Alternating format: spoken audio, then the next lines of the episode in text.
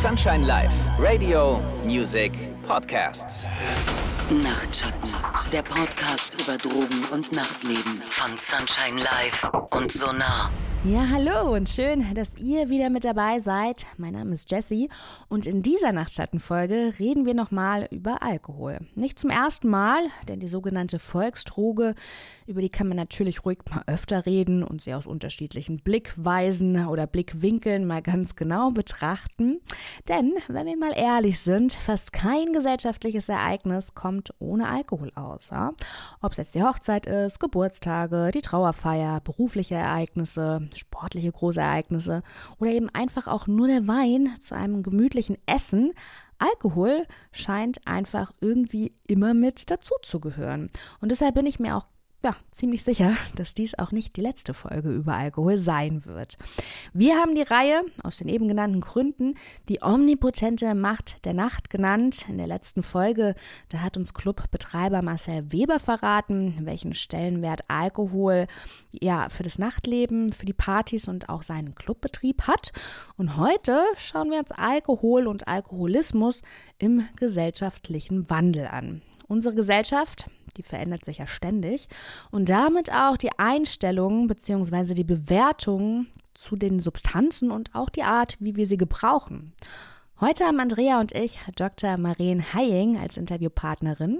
Maren ist Historikerin und sie forscht aktuell zum Alkoholgebrauch und zur Abstinenz im 19. und frühen 20. Jahrhundert sowie zu Kneipen als Trinkorte und zur Figur des Trinkers bzw. der Trinkerin, denn man mag es kaum glauben, es gibt auch Frauen, die trinken. Ja, und das scheint bis heute so ein ganz eigenes Phänomen. Aber fangen wir mal von vorne an. Hallo Maren, ähm, vielleicht stellst du dich selbst noch mal ganz kurz vor und erklärst, weshalb du dich für dieses Thema überhaupt interessierst. Ja, hallo. Ähm, es freut mich sehr, dass ihr mich heute eingeladen habt, um mit mir zusammen diese Podcast-Folge zu diskutieren. Ich bin Maren, ich bin Historikerin und forsche aktuell zur Geschichte des Alkohols beziehungsweise zur Geschichte des Trunkenboldes und auch der weiblichen Trinkerin seit dem 19. Jahrhundert und schaue mir da eben auch vor allem nochmal den wichtigsten Trinkort an, die Kneipe. Damit beschäftige ich mich eben aktuell und habe zuvor intensiv zu Sexarbeit und Prostitution geforscht und auch zum Widerstand gegen den Nationalsozialismus und beschäftige mich eben vor allem mit Fragen von Arbeit, aber auch sozialen Ungleichheiten.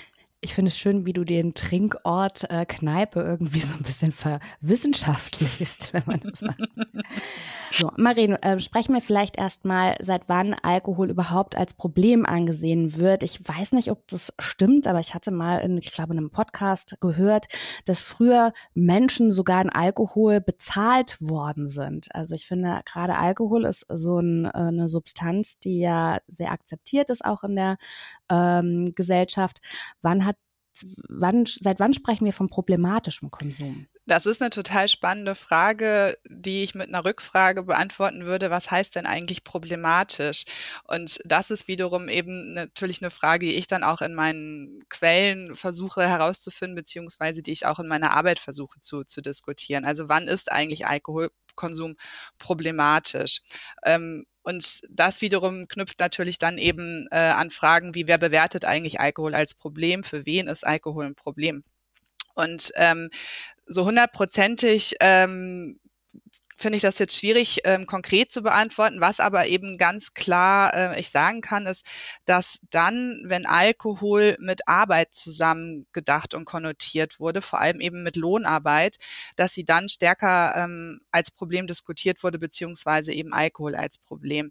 Also um das konkret zu machen, ähm, es wurde eben vor allem mit den Arbeitern, die ähm, in vielen Ländern, aber jetzt eben konkret auch auf Deutschland bezogen, in Deutschland im 19. Jahrhundert zunehmend in die Städte kamen, um dort in den Fabriken zu arbeiten äh, und dann eben auch in Arbeitervierteln äh, häufig lebten ähm, und deren Arbeit eben sehr, sehr wichtig war für die aufkommende Industrialisierung. Wenn deren Alkoholkonsum massiv war, wurde das eben als großes Problem betrachtet. Und es war dann eben auch ähm, aus medizinischer oder religiöser und psychologischer Perspektive eben immer wieder diskutiert worden, dass das ähm, Trinkverhalten der Arbeiter reduziert werden sollte, weil eben deren Arbeitskraft bedeutend war. Das heißt aber natürlich nicht, dass vorher Alkoholkonsum nicht auch als Problem angesehen wurde. Wir haben ähm, Rauschgelage schon in der Antike und ja, wir haben auch immer mal wieder Belege dafür, wie du es gerade gesagt hast, dass ähm, mit Alkohol entlohnt wurde dass der eben gezahlt wurde für eine Leistung. Wir haben auch zum Teil noch Anfang des 19. Jahrhunderts äh, in Fabriken äh, Belohnungen von Alkohol, der dann ausgeschenkt wurde an die, an die Trinker, ähm, aber, äh, Entschuldigung, an die Arbeiter natürlich, die dann eventuell zu Trinkern wurden. Ähm, aber das hat sich eben auch im Laufe des 19. Jahrhunderts äh, stark gewandelt. Was aber eben vor allem nochmal wichtig ist, in dem Zusammenhang ist zu betonen, dass sich das medizinische Wissen auch ganz stark gewandelt hat. Also erst ab um 1900 rum wird Alkoholismus wirklich als Sucht und als Krankheit auch anerkannt beziehungsweise eben so bewertet. Das wurde schon im 19. Jahrhundert oder zu Beginn ähm, diskutiert, aber die Idee, dass eben ähm, Alkoholismus eine Krankheit ist, gegen die auch angegangen werden kann, die ähm, ist eben noch relativ neu aus unserer Perspektive. Und ähm, vielleicht noch kurz ergänzend, ähm, dass auch die Frage, welcher Alkohol getrunken wurde, ähm, problematisch und differenziert diskutiert wurde. Also wir haben beispielsweise Anfang des 19. Jahrhunderts so in den 1820er bis 40er Jahren die sogenannte Brandweinpest, wo eben in ähm, verschiedenen Regionen, wo Menschen besonders arm waren, sehr viel Brandwein, also starker Schnaps getrunken wurde, wo eben auch so ein bisschen die Frage ist, was war zuerst da, erst der Brandwein oder erst die Armut, die haben sich auf jeden Fall gegenseitig bedingt. Und um das einzudämmen, wurde eben auch reagiert, den Leuten Bier zu geben, damit sie eben nicht den harten Schnaps trinken. Also ähm, die Bedeutung von Alkohol und was Alkohol macht, war da eben auch nochmal ein großes Thema. Also eben der Versuch mit Bier gegen den übermäßigen Brandweinkonsum anzugehen. Dass aber eben auch übermäßiger Bierkonsum problematisch ist, das wissen wir natürlich heute auch. Hm. Das spielt jetzt gerade ganz viel mit rein. Also zum Beispiel, was ich mir als ich das gehört habe, dass Leute auch äh, mit Alkohol vergütet wurden, habe ich mir gedacht, wow, das hat ja tatsächlich lange Tradition, sich ein Leben, gerade in der Arbeiterklasse, was wahrscheinlich anstrengend und vielleicht nicht so freudvoll war, sich schön zu saufen. Also hat man die Leute schon relativ früh dahin erzogen. Dann ist natürlich auch dieser kulturelle Aspekt, denke ich mal, dass in manchen ähm, Gegenden mehr Alkohol getrunken, denke ich jetzt mal vielleicht äh, dieses Klischee, ne, dass man denkt, der Wodka trinkt ein Russe, aber vielleicht auch so ein bisschen gegen die Kälte dann.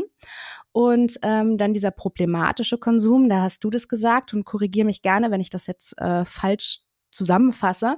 Aber problematisch ist der Konsum dann, wenn es gesundheitsschädigend ist und dass man das dann schon früher erkannt hat, weshalb man dann, weiß ich nicht, von Schnaps versucht hat, die Leute auf Bier umzugewöhnen.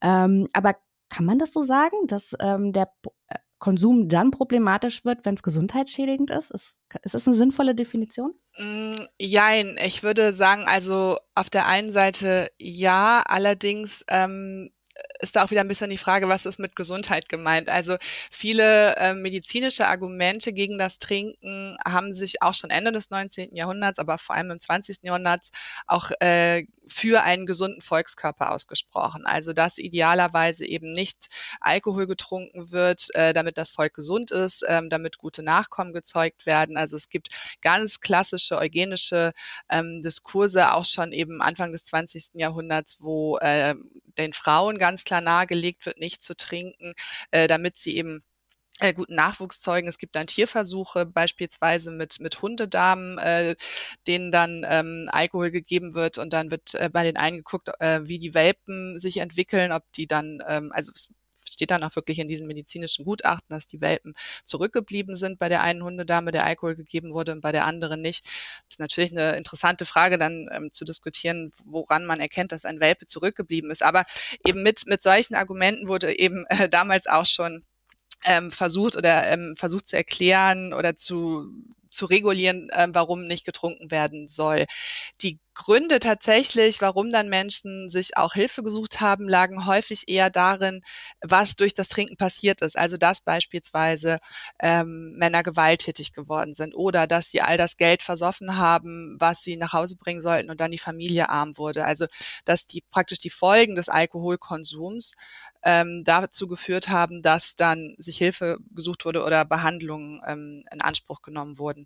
Und natürlich ähm, ist eben die Arbeitskraft nicht mehr so ausgeprägt, äh, wenn jemand total besoffen ist und es geht auch dauerhaft eben auf, auf die Gesundheit. Und dass auch Alkohol die Organe schadet, das wurde auch ganz klar im 19. Jahrhundert schon mitdiskutiert. Also es ist ähm, beides. Es ist ganz klar der, der Hinweis darauf, dass es gesundheitsschädigend ist, aber immer mit diesem, ähm, mit dieser Konnotation dabei, dass es eben den Gesamtvolkskörper schädigt. Mhm. Also das ist zumindest Anfang des 20. Jahrhunderts sehr stark. Aber es entwickelt sich so im 19. Jahrhundert. Am Anfang steht noch der Arbeiter im Fokus, der praktisch geheilt werden soll. Und dann geht es um die Heilung des Volkskörpers, also dass der gesund bleibt. Und das ist tatsächlich ähm, heute heute gar nicht so unähnlich. Ähm, wenn heute ist es ja so, wenn du ähm, zu einer Beratungsstelle gehst und dann für dich entscheidest, ähm, hier, ich brauche tatsächlich eine Reha, also eine ähm, Alkoholtherapie oder Entwöhnungstherapie nennen wir das dann auch, dann wird das ja über die Rente finanziert, also über die eingezahlten Rentenbeiträge oder über die Krankenkasse. Und das Hauptinteresse, da macht auch tatsächlich wirklich niemand ein Geheim, Geheimnis draus, ähm, ist wirklich nicht ähm, das Individuum, was dann halt gesundet, ähm, sondern dass äh, die Person, die erkrankt ist, dem Arbeitsmarkt ähm, wieder zur Verfügung steht ähm, und in die Rentenkasse einzahlt. Also es geht heute tatsächlich auch noch eher darum, eine Arbeitskraft ähm, zu erhalten und äh, weniger darum zu schauen, okay, wie könnten wir jetzt äh, dieser Einzelperson helfen. Das ist ganz eindeutig im Hintergrund. Das ist äh, spannend, dass es vorher, ja, dass es sich einfach dahin entwickelt hat. Das ist wirklich total spannend, weil ich äh, auch also gesehen habe, dass die ersten Trinkerasyle, die wir heute eben äh, Entzugskliniken nennen würden, die sich ab Mitte des 19. Jahrhunderts gegründet haben, die haben nur dann ähm, Trinker aufgenommen, wenn sie jünger als 45 waren, weil das Ziel der Heilung eben war, dass sie danach wieder arbeiten können. Also ältere Trinker wurden gar nicht aufgenommen. Ja, und was ja noch dazu kommt, das würde ich äh, gerne noch ganz, kurz ergänzen, wenn, wenn wir so krisenhafte Zeiten haben und ähm, so Revolution droht, äh, das kann man tatsächlich auch so ein bisschen äh, historisch nachvollziehen, wird Alkohol tatsächlich manchmal billiger. Ähm, also gerade, Jesse, du hast vorhin das äh, Beispiel Russland gebracht. Ähm, also diesen Spruch Opium fürs Volk, den gibt's nicht umsonst. Ähm, und das macht tatsächlich äh, durchaus Sinn und etwas mehr Frieden, wenn es viele unterschiedliche Alkoholiker zu relativ geringen Preisen gibt, weil dann beschwert man nicht, äh, beschwert man sich tatsächlich auch nicht so viel. Ähm, aber es gibt doch so eine ganz klassische Formel, de, wenn man von ähm, problematischem Alkoholkonsum spricht.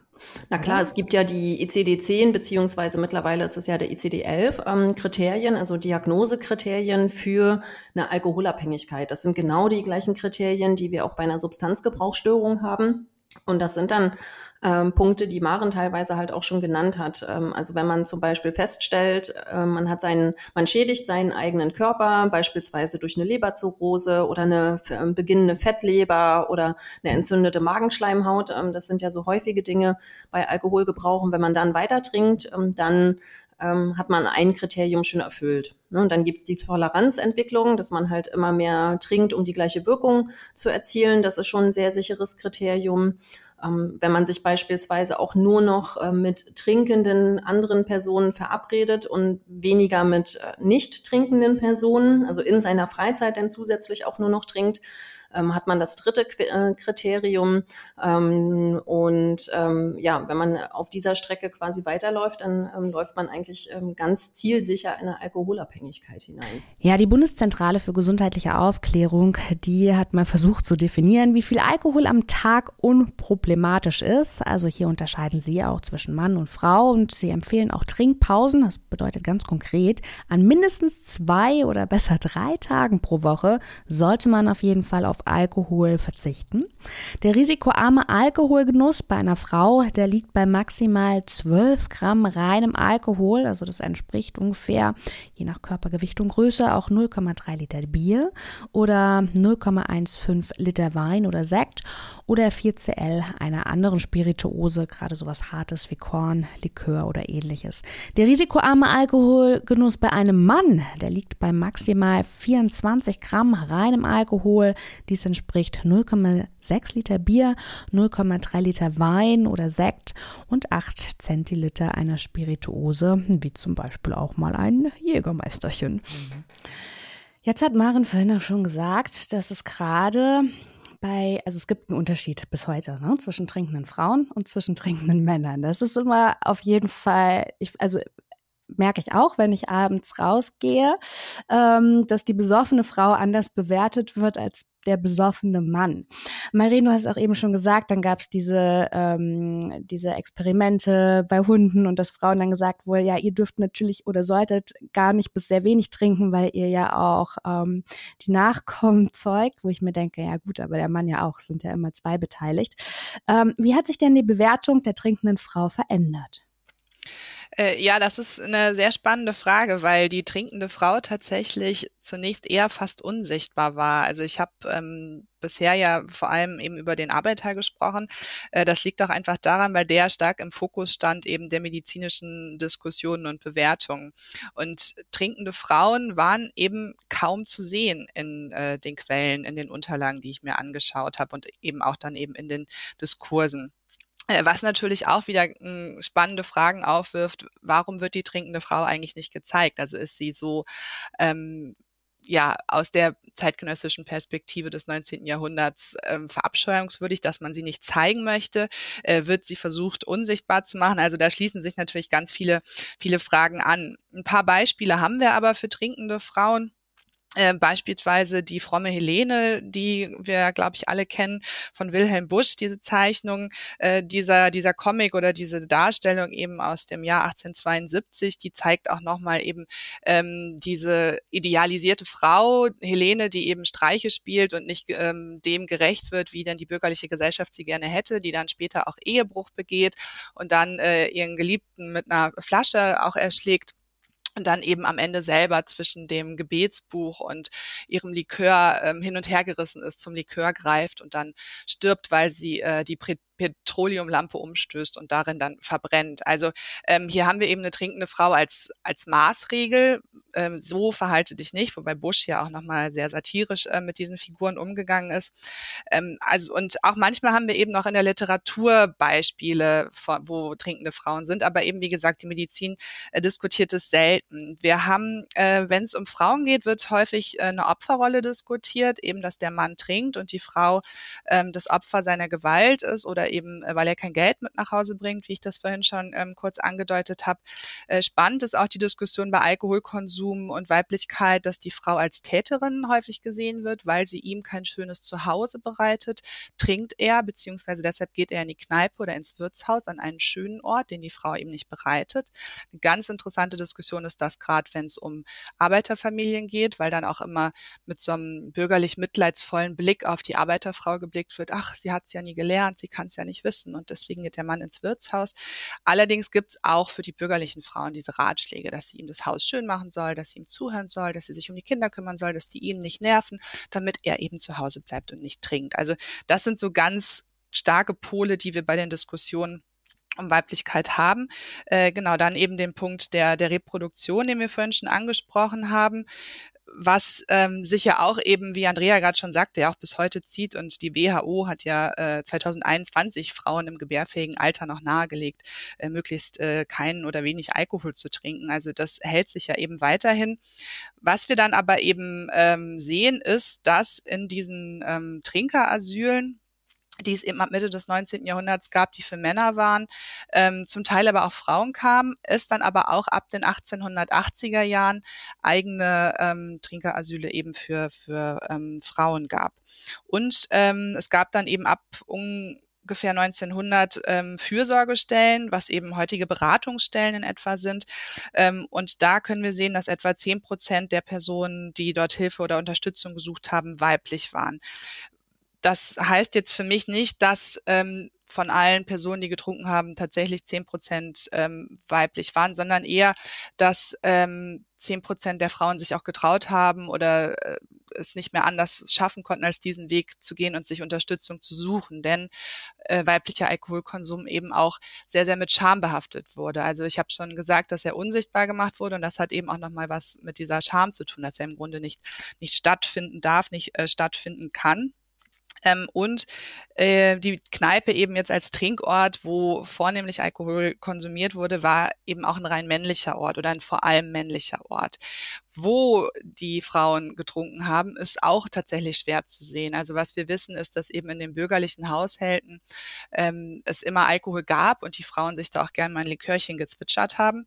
Ähm, aber beispielsweise über die Arbeiterviertel, wenn die Frauen sich da einen Schnaps äh, selbst angesetzt haben, das, das können wir eben nicht eruieren, weil es dazu keine Nachweise gibt. Aber wahrscheinlich haben sie es auch weniger getan, weil sie sich einfach, weil sie mit der ähm, ganzen Reproduktionsarbeit so stark beschäftigt waren. Aber eben, wie gesagt, das, es war immer eine Form von Unsichtbarkeit, die mit weiblichem Alkoholkonsum ähm, zusammengedacht werden muss.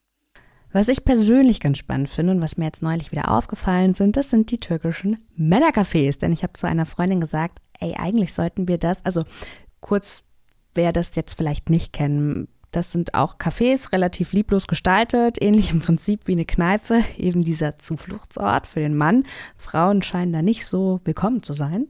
Und ich habe ähm, zu einer Freundin gesagt, eigentlich müssten wir so einen Trinkort für Frauen gründen, wo Männer nicht willkommen sind, ja, weil Frauen brauchen auch einen Zufluchtsort, einen, einen safer, safer Trinkort, wenn der Mann ihnen kein schönes Zuhause bereitet. Und ähm, ja, das war, war so mein Gedanke, als ich eben an so einem türkischen Männercafé, in so einem an so einer Männerkneipe vorbeigegangen bin, denn ich habe in der Zeit mal einen Artikel gelesen, dass ähm, Alkohol auch so ein Instagram-Filter ist, den die moderne Frau über ihr Leben leg, äh, liegt und deshalb Alkohol und Feminismus irgendwie zusammenhängt. Hast du darüber schon irgendwelche Forschung angestellt? Äh, nee, also tatsächlich meine konkrete Forschung endet auch Anfang der 30er Jahre, aber natürlich ist das äh, eine total spannende Beobachtung von dir, äh, die ich auf jeden Fall auch teilen würde, dass eben das, das Trinken, das abends sich noch einen Wein zur Entspannung gönnen oder eben das ähm, gut betuchte Frauen dann auch äh, zusammen eine fancy Cocktailnacht veranstalten. Also das ähm, ist ja total angesehen beziehungsweise eben wahnsinnig gesellschaftsfähig. Von daher äh, würde ich deine Einschätzung total teilen. Naja, und vor allen Dingen ist es ja auch erst gesellschaftlich, äh, also gesellschaftlich akzeptiert worden. Vorher war es ja ähm, eben nicht so. Da gab es dann zwar die etwas reicheren Frauen mit dem Likörchen, ähm, was, äh, was du erzählt hattest, aber ähm, ja, eben mehr darüber hinaus irgendwie nicht. Ähm, und ich könnte mir halt schon vorstellen, wenn früher ähm, so ein Tross von ähm, ähm, Arbeiterfrauen durch die Straßen gezogen ist mit, äh, ähm, weiß ich, mit einem Schnäppi oder mit einem Bier oder so, dass das vielleicht nicht so ganz zum alltäglichen Bild gehört hat. Mhm. Ich kann mich auch noch dran erinnern, als ich äh, jung war, quasi in meiner Pubertät und meine Mom festgestellt hat, ich hab, man verheimlicht das natürlich als Jugendliche, äh, dass ich rauche und trinke, hat sie mich mal zur Seite genommen und hat gesagt, ja, also ich weiß schon, dass du das machst, aber du, dann mach das lieber zu Hause und mach das nicht auf der Straße. Das gehört sich ja. für ein Mädchen, das sieht asozial aus. Und dann habe ich irgendwie schon super früh erfahren, dass Jungs all die coolen Dinge machen können und auch abends länger wegbleiben dürfen. Die dürfen rauchen, die dürfen trinken. Das hat keine, ähm, das hat keine Konsequenzen oder da sagt man ja, ist ein Junge, ist ein Mann äh, und ich muss mich dafür als damals ja noch Mädchen immer rechtfertigen und darf das eigentlich nicht oder tue Dinge, die eine Frau nicht tut. Ja, du beschädigst das Ansehen deiner Familie, das ist ganz klar. Also die Sätze, die kenne ich dann auch. Ne? Das macht man äh, als Mädchen in der Öffentlichkeit nicht. Das ist hässlich. Ähm, so diese, ähm, das kenne ich auch. Mhm. Aber ich meine, auch die WHO hat ja ähm, so, ich nenne es mal Lehrstück in Sachen Patriarchat erteilt, indem sie darüber diskutiert hat, ob äh, die gebärfähige Frau kein Alkohol trinken genau. darf. Andrea, wie ist das denn heute? Da gibt es doch ganz offensichtlich noch immer Unterschiede. Na, das ist jetzt jetzt Gott sei Dank äh, nicht mehr ganz so krass. Aber was tatsächlich immer noch so ist, wenn wir jetzt über ähm, Alkoholprävention sprechen und man spricht, äh, spricht dann über weiblich gelesene Personen oder äh, Menschen im gebärfähigen Alter, dann kommt tatsächlich wirklich auch als erstes die Information, dass man doch eher auf Alkohol verzichten sollte, beziehungsweise es kommt sofort die Information bezüglich Alkohol und Schwangerschaft, die natürlich vollkommen richtig ist, ähm, das jetzt an der Stelle nicht äh, falsch verstehen. Ich bin nur manchmal irritiert über die ähm, Priorisierung der Informationen. Ähm, also dass Reproduktion immer noch ähm, die erste Verknüpfung ist, wenn wir über trinkende Frauen ähm, sprechen. Und das finde ich ähm, irgendwie manchmal ein bisschen merkwürdig. Da, ähm, ja, das muss meiner Meinung nach nicht so sein. und das, was Maren äh, vorhin erzählt hat, also ich habe schon so den Eindruck, dass das, äh, das Bild wirklich bis heute ganz maßgeblich geprägt hat. Ähm, weil ich glaube schon, dass Frauen nach wie vor als, äh, ja, das trinkende Frauen nach wie vor als negativ bewertet werden. ähm, in der Öffentlichkeit. Äh, es ist auf jeden Fall auch ähm, in bestimmten Kreisen, man kommt ja auch mal drauf an, in welcher Bubble man sich bewegt, ähm, aber es ist in bestimmten Kreisen mit Sicherheit auch nach wie vor noch sehr schambehaftet, je nach Milieu auch auf jeden Fall. Ähm, und dann geht es ja halt auch wieder um diese gesellschaftlichen Aufgaben, die sich ja bis heute gefestigt, ähm, also verfestigt haben. Männer gehen arbeiten, Frauen ähm, sind Ehefrau und erziehen die Kinder zu Hause. Und das ist ja immer noch da, auch wenn wir das gerade ganz, ganz stark diskutieren, welche Rollen wir jetzt überhaupt haben.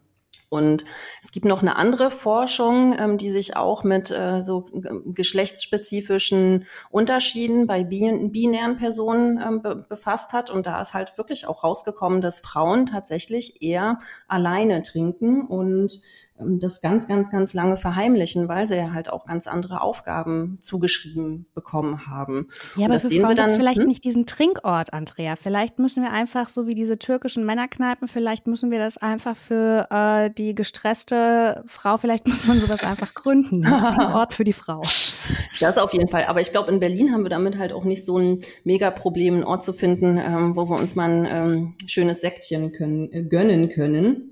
Ähm, aber wenn es dann hier zum Beispiel um, um, das Thema Gewalt erleben geht von ähm, betrunkenen Frauen oder Frauen im öffentlichen Raum, sind wir schon wieder bei einem anderen Thema, weil es ist nach wie vor ja auch ein Riesenrisiko für Frauen, die ähm, alkoholisiert sind, ähm, sich im öffentlichen Raum, insbesondere in der Nacht, ähm, zu bewegen. Da gibt's ja auch so statistische Erhebungen ähm, zu, dass äh, Frauen dann tatsächlich häufiger von körperlicher Gewalt ähm, und auch sexualisierter Gewalt ähm, betroffen sind, weil sie als gefügig und leicht zu haben und selbst schuld vor allen Dingen ähm, äh, ja, dass sie so wahrgenommen werden.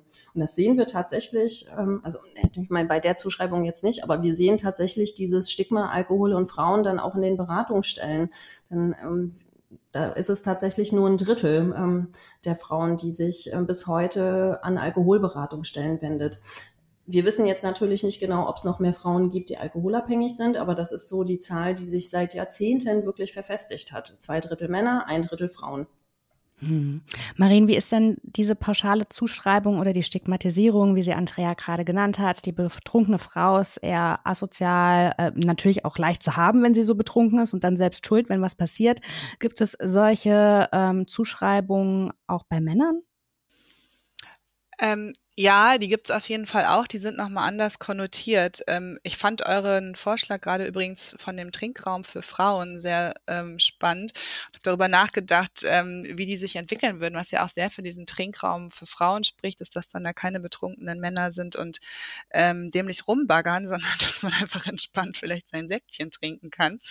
Ähm, und ähm, die, die Kneipe, ähm, über die wir vorhin nochmal kurz gesprochen hatten, da wollte ich nochmal kurz ergänzen, weil du das gerade so ähm, mit so einer Selbstverständlichkeit gesagt hast, dass die Frau in die Kneipe geht, was ähm, eben auch vor 100 äh, Jahren überhaupt nicht selbstverständlich war, weil sie immer, wenn sie alleine in eine Kneipe oder ein Wirtshaus gegangen wäre, als Prostituierte gelesen wurde. Und wahrscheinlich zieht sich auch daher noch dieses Bild, was Andrea gerade beschrieben hat, dass ähm, eben davon ausgegangen wird, wenn die Frau alleine rausgeht und trinkt, auch einfach verfügbar ist. Also das sind nochmal total spannende Bilder, die sich hier, äh, oder spannende, aber eben auch erschreckende Bilder natürlich, die sich äh, im Punkto Weiblichkeit gefestigt haben. Ja, und bei den Männern ähm, tatsächlich ist das ähm, eben vor allem der, der Arbeiter eben, der in, im Fokus stand bei dem dann eben diskutiert wurde, wie wichtig es ist, dass er eben nicht trinkt, um der Arbeit ähm, beziehungsweise eben der Fabrik oder dem Kapitalisten ähm, zur Verfügung zu stehen. Es gab auch tatsächlich dann ähm, Ende des 19. Jahrhunderts ähm, einige Mäßigungsbewegungen. Also die haben sich schon Anfang des 19. Jahrhunderts gegründet, aber dann Ende des 19. Jahrhunderts nochmal auch in verschiedenen Berufssparten. Also es gab dann den Bund Abstinenzer, äh, den Bund Abstinenter Eisenbahnfahrer, den Bund Abstinenter Lehrer, den Bund Abstinenter Arbeiter. Also in verschiedenen Bereichen, wo sich dann tatsächlich eben auch die Leute selbst zusammengetan haben und gesagt haben, wir ähm, positionieren uns ähm, gegen den Alkohol oder eben gegen das Alkoholtrinken und möchten äh, nicht mehr trinken. Ähm, der trinkende bürgerliche Mann tatsächlich tritt eher selten auf und wird dann auch eher diskutiert ähm, von den Mäßigungsbewegungen oder auch eben von der Medizin als, als Vorbildfunktion. Also dass es wichtig ist, dass er ein gutes Vorbild ist und nicht öffentlich betrunken auffällt, damit der Arbeiter sich an ihm ein gutes Beispiel nehmen kann.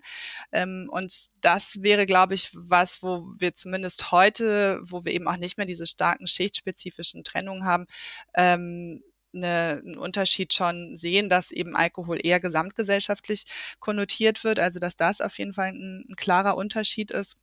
Und dann hatte ich ja vorhin schon mal die Behandlungsräume angesprochen, beziehungsweise eben die Trinkerasyle, in denen Menschen zur Behandlung kommen konnten. Und da sehen wir eben, dass die ersten Asyle, also das erste gab es 1851 in Lindorf bei Ratingen in, in Nordrhein-Westfalen, ähm, das waren Räume für reiche Menschen, weil der Aufenthalt dort sehr teuer war. Der musste selbst bezahlt werden und es musste sich halt auch jemand leisten, mehrere Wochen, besser noch Monate oder vielleicht ein, zwei Jahre, was empfohlen wurde, sich dort aufzuhalten und auszunüchtern. Und ich sage auch ausnüchtern deshalb, weil das medizinische Wissen eben eher ähm, sich auch noch in der Entwicklung befand und die dort eben hinkamen, um auszunüchtern. Sie sollten dort beten und auch der Gartenarbeit ähm, zutun. Es gab dann ähm, auch Trinkerasyle für Männer der höheren Stände, die dann auch gegründet wurden, weil es doch ähm, die Idee war, dass die Männer der höheren Stände nicht mit den Männern der mittleren Stände in einem Haus ähm, gehalten werden sollten, beziehungsweise unterschiedliche äh, Dinge benötigen. In den Häusern gab es dann auch Billardräume oder auch eine Bibliothek und die durften zum Teil auch noch in Begleitung an irgendwelche Geschäftstermine wahrnehmen. Ähm, und das ist eben ein ganz klares Zeichen dafür, was uns ja zeigt, es gab ein problematisches Trinkverhalten in bürgerlichen Schichten, was aber eben so nicht diskutiert wurde. Und ähm, ich glaube, das ist auf jeden Fall ein ganz, ganz wichtiger Wandel, den wir heute sehen, dass ähm, eben, wie ich schon gesagt habe, dass das Trinken ähm, eher gesamtgesellschaftlicher gesehen wird, auch wenn auf bestimmte Gruppen immer noch stärker fokussiert wird und bestimmter Alkoholkonsum stärker problematisiert wird. Also wenn jetzt äh, der wohnungslose Mann auf der Straße trinkt, ähm, wird der erstmal negativer konnotiert, als wenn äh, die bürgerliche Frau zu Hause trinkt, obwohl sie beide vielleicht ein problematisches Trinkverhalten haben. Ähm, die stärkste Veränderung sehen wir dann auf jeden Fall auch nochmal mit den Nationalsozialisten. Ähm, 1934 wurde das Gesetz zur Verhütung erbkranken Nachwuchses ähm, erlassen und das hat eben auch nochmal ganz klar rechtlich festgelegt, dass ähm, Alkoholiker beziehungsweise Trinker ähm, eben ähm, ja klar bestraft werden müssen und es war auch tatsächlich möglich unter den Nationalsozialisten, dass Alkoholiker in Konzentrationslager eingefärcht wurden. Also so weit ist das eben gegangen mit den rechtlichen Einschränkungen beziehungsweise mit der Bewertung auch einfach ähm, von Trinken. Und hier sieht man eben ganz stark, wie sehr diese Erbguttheorie, die dann eben schon vorher diskutiert wurde, wirklich ähm, angewandt wurde. Naja, vom Prinzip her haben sie ja ähm, so ganz heftige negative Narrative über Alkoholgebrauch äh, noch weiter zugespitzt ähm, und meiner Wahrnehmung nach hat das tatsächlich Alkoholabhängigkeit beziehungsweise ähm, Alkoholkonsum bis heute so dermaßen beeinflusst und negativ geprägt. Also nicht nur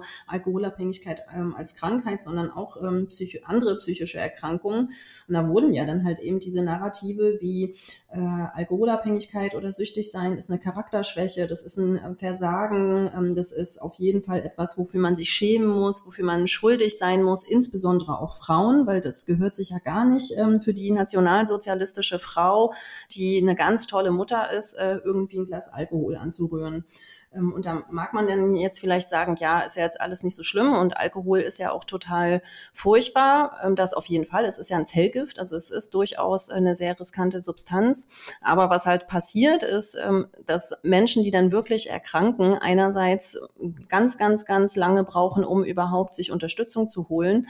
Und diese äh, Zuschreibung von man ist ja selber schuld und man muss einfach nur wollen und äh, die Persönlichkeit ist dann vielleicht einfach nicht hart und nicht männlich genug, das hat sich bis heute gehalten und das ist ähm, wirklich ein riesengroßes Problem, insbesondere ähm, in den Hilfen, ähm, also in den weiterführenden Hilfen oder therapeutischen Angeboten, weil es halt den Leuten teilweise wirklich schwer fällt, sich darauf einzulassen und sich davon zu lösen, dass es eine eigene Charakterschwäche ist und dass man ja total was dafür kann und selber schuld ist.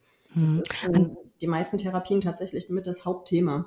Mhm. Andrea, kannst du noch mal vielleicht so was, also zu dem Wandel von Rausch oder Vollrausch auch sagen? Weil ich hatte das Gefühl, dass vor der Pandemie, also gerade so Alkohol auch eine Substanz war, die sich immer schwindenderer Beliebtheit erfreut hat. Klar, durch die Legalität ist es immer dieses Vorglühen oder sich dann im Club noch einen Drink holen, aber meinem Empfinden nach, vielleicht auch meiner Berlin Bubble nach, war jetzt Alkohol nicht die Substanz der ersten Wahl, weil es natürlich auch irgendwie ein Zellgift ist. Du hast den Kater am nächsten Tag, hat auch ganz klare Nachteile, die auf der Hand liegen. Dann kam die Pandemie und ich habe auch gerade im Kreativkreis dann durch das ganze Homeoffice auch die Daydrinker, die zunehmenden Daydrinker entdeckt und habe gedacht, wow, äh, das ist das Comeback des Alkohols. Aber das ist natürlich nur so meine subjektive Erfahrung. Hast du da auch so ein paar Beobachtungen aus deiner Arbeit mitnehmen können, Andrea? Also subjektiv sehen wir das auf jeden Fall. Ne? Wir warten jetzt ja gerade noch auf die Datenauswertung aus den Corona-Jahren. Das wird ja jetzt alles dann auch abgeschlossen. Aber äh, die Tendenz ist schon ganz eindeutig, ähm, dass die Menschen, die vorher vielleicht schon riskant getrunken haben ähm, oder so die Risikosituation noch nicht so im Blick hatten, auf jeden Fall eine größere Schwierigkeit bekommen haben. Es haben sich auch während der Pandemie konstant wirklich Leute an Alkoholberatungsstellen gewandt, teilweise sogar auch ein bisschen mehr als vorher. Und wir sehen das auch bei jungen Leuten. Alkohol ist ja auch eine Downer-Droge, ähm, sprich, also es enthemmt nicht nur, ähm, sondern es macht halt auch ein bisschen glücklicher und entspannt uns. Und das hat natürlich ähm, in der Pandemie für ganz viele Leute funktioniert. Was wir aber auch sehen, das ist eine andere Entwicklung. Das hat schon vor der Pandemie stattgefunden, ähm, dass je nach Generation es auch ganz, ganz viele junge Leute gibt, insbesondere auch in der Clubkultur, also so Ausgehverhalten, die Alkohol tatsächlich gar nicht mehr so attraktiv finden. Also es sind, ähm, was wir gerade sehen, ich sag mal so bei unter 30-Jährigen, ist, dass es eine Strömung gibt, ähm, die das unter anderem bei TikTok beispielsweise extrem verherrlicht, was du ja vorhin auch schon angesprochen hast, ähm, und sich äh, ja in TikTok-Videos besäuft und andere dazu animiert. Dazu machen wir übrigens auch auf jeden Fall noch eine Podcast-Folge, da ich jemanden aufgetrieben geschrieben, die sich damit beschäftigt. Ähm, und äh, ähm, dann sieht man halt die andere Bewegung, die wesentlich ähm, gesundheitsorientierter auf den eigenen Körper schaut und sagt, okay, nee, Alkohol auf gar keinen Fall, ist ein Zellgift, das möchte ich nicht, ich kann das nicht richtig genießen, ich, ich brauche das nicht. Okay. Ja, jetzt so am Ende kriegt er ja auf jeden Fall von uns noch so ein paar Safer-Use-Tipps, die könnt ihr alle auch auf der Sonar-Webseite nachlesen. Und wenn wir die Folge veröffentlicht haben, findet ihr auch darunter einen Link, ähm, wo ihr ähm, euer Trinkverhalten beispielsweise mal ein bisschen abchecken könnt, ähm, wo ihr euch da gerade so bewegt. Ansonsten ist halt auf jeden Fall total wichtig für euch zu wissen, Alkohol entzieht dem Körper Wasser. Das heißt, ihr bekommt Kopfschmerzen. Es gibt halt auch so eine Art Absturzgefahr dadurch, dass man dehydriert. Ähm, und da gibt es eine Faustregel, die ich euch auf jeden Fall echt empfehlen kann. Ähm, auf ein Glas Alkohol ähm, sollte immer ein Glas Wasser folgen. Das verhindert den Kater. Der Kater ist übrigens auch noch viel schlimmer, wenn man Alkohol und äh, Nikotin zusätzlich gebraucht. Also da vielleicht ein bisschen gucken, wenn am nächsten Tag der Kopf wehgetan hat, das beim nächsten Mal vielleicht so ein bisschen zu justieren. Ähm, dann haben wir heute auch schon äh, drüber geredet, Alkohol enthemmt äh, und kann hilflos machen. Das heißt eigentlich für uns übersetzt nicht an, nichts anderes. Überleg dir vorher, was, wie viel und mit wem und in welcher Situation du Alkohol trinken möchtest, vor allen Dingen harte Alkoholiker. Und dabei dann auch nicht vergessen, äh, die Wirkung von Alkohol, die entfaltet sich erst nach einer Stunde. Das heißt, äh, vielleicht nicht ganz so viel am Anfang trinken, nicht zu viel auf einmal und vor allen Dingen niemals überreden lassen. Also diese Sprüche wie einer geht doch noch oder irgendwie sowas, lasst euch nicht bequatschen. Wenn ihr für euch entschieden habt, ihr wollt nicht mehr, dann wollt ihr halt nicht mehr. So, und dann können wir noch unsere Magenschleimhaut auf jeden Fall so ein bisschen schonen, indem wir vorher ausreichend essen, nicht zu fettig. Ähm, gerne sowas wie äh, Kartoffeln beispielsweise, also sogenannte nicht prozessierte Nahrung, also wo der Magen auch wirklich was davon hat. Ähm, und wenn man halt unterwegs ist, sich vielleicht vorher nochmal ganz kurz Gedanken zu machen, ob der Heimweg dann auch sicher ist. Und was wir in allen Folgen immer wieder sagen, Alkohol ist ja so der Hauptrisikofaktor bei Mischgebrauch, Mischkonsum. Ähm, bei Downern natürlich äh, kann die Wirkung verstärkt werden, also gerade so Downer wie die Benzodiazepine, ähm, da kann es zur Atemlähmung kommen und dadurch halt auch zur Lebensgefahr. Und bei Appern, also beispielsweise Amphetamin, überdeckt halt das Amphetamin die Wirkung von Alkohol. Ich glaube, das haben ganz viele HörerInnen von uns schon mal erlebt, dass dann irgendwann die Wirkung vom Amphetamin aufhört und der Alkohol kommt hinterher und auf einmal geht es einem gar nicht so gut. Da hat man auf jeden Fall ein erhöhtes äh, Risiko für eine Alkoholvergiftung. Und das kennen bestimmt auch ganz viele von euch, Alkohol und Kiffen, insbesondere auch mit Tabak, ähm, führt natürlich äh, zur Kreislaufüberlastung. Ähm, die meisten ähm, ja, haben dann einfach einen Kreislaufkoller, einem wird schwarz vor Augen, müssen sich übergeben. Also hier vielleicht ähm, einfach ein bisschen warten, bis man äh, den Joint dann ähm, ja, raucht oder wie man auch immer Cannabis konsumiert. Genau, und wie gesagt, ähm, könnt ihr alles nochmal nachlesen. Gibt so ein paar Faustregeln, wie man sicher durch die Nacht kommt. Ja, vielen, vielen Dank, Andrea. Vielen, vielen Dank, Maren, für den ganzen Input. Gerne, gern. Und es war es dann auch an dieser Stelle schon wieder für heute. Ich möchte nochmal unsere Mailadresse bzw. die Möglichkeit erwähnen, uns eure Fragen zu schicken. Wir beantworten die dann entweder ganz diskret in einer persönlichen Mail oder wenn ihr das explizit wünscht und wir dann eure Erlaubnis auch haben, anonym hier in diesem Podcast. Zukünftig dann immer am Ende der Folge, also dranbleiben, soll sich ja auch lohnen, ja. Die Mailadresse, die ist nachtschatten at sunshine-live.de. Ich wiederhole nochmal, falls ihr jetzt Zettel und Stift geholt habt und gerade nicht ganz aufgepasst habt. Die Mailadresse ist nachtschatten at sunshine-live.de. Ansonsten würden wir uns natürlich auch über ein Abo freuen. Das hat auch Vorteile für euch euch, weil ihr dann in Zukunft keine Folge mehr verpasst. Hört auch gerne mal in die anderen Sunshine Live Podcast Formate. Ich bin sicher, da ist ganz viel Interessantes und auch Spannendes dabei, wie zum Beispiel der Podcast von meinem lieben Kollegen Felix, We Are the Night. Und wir, wir hören uns in 14 Tagen wieder, wenn du möchtest. Nachtschatten, der Podcast über Drogen und Nachtleben von Sunshine Live und Sonar.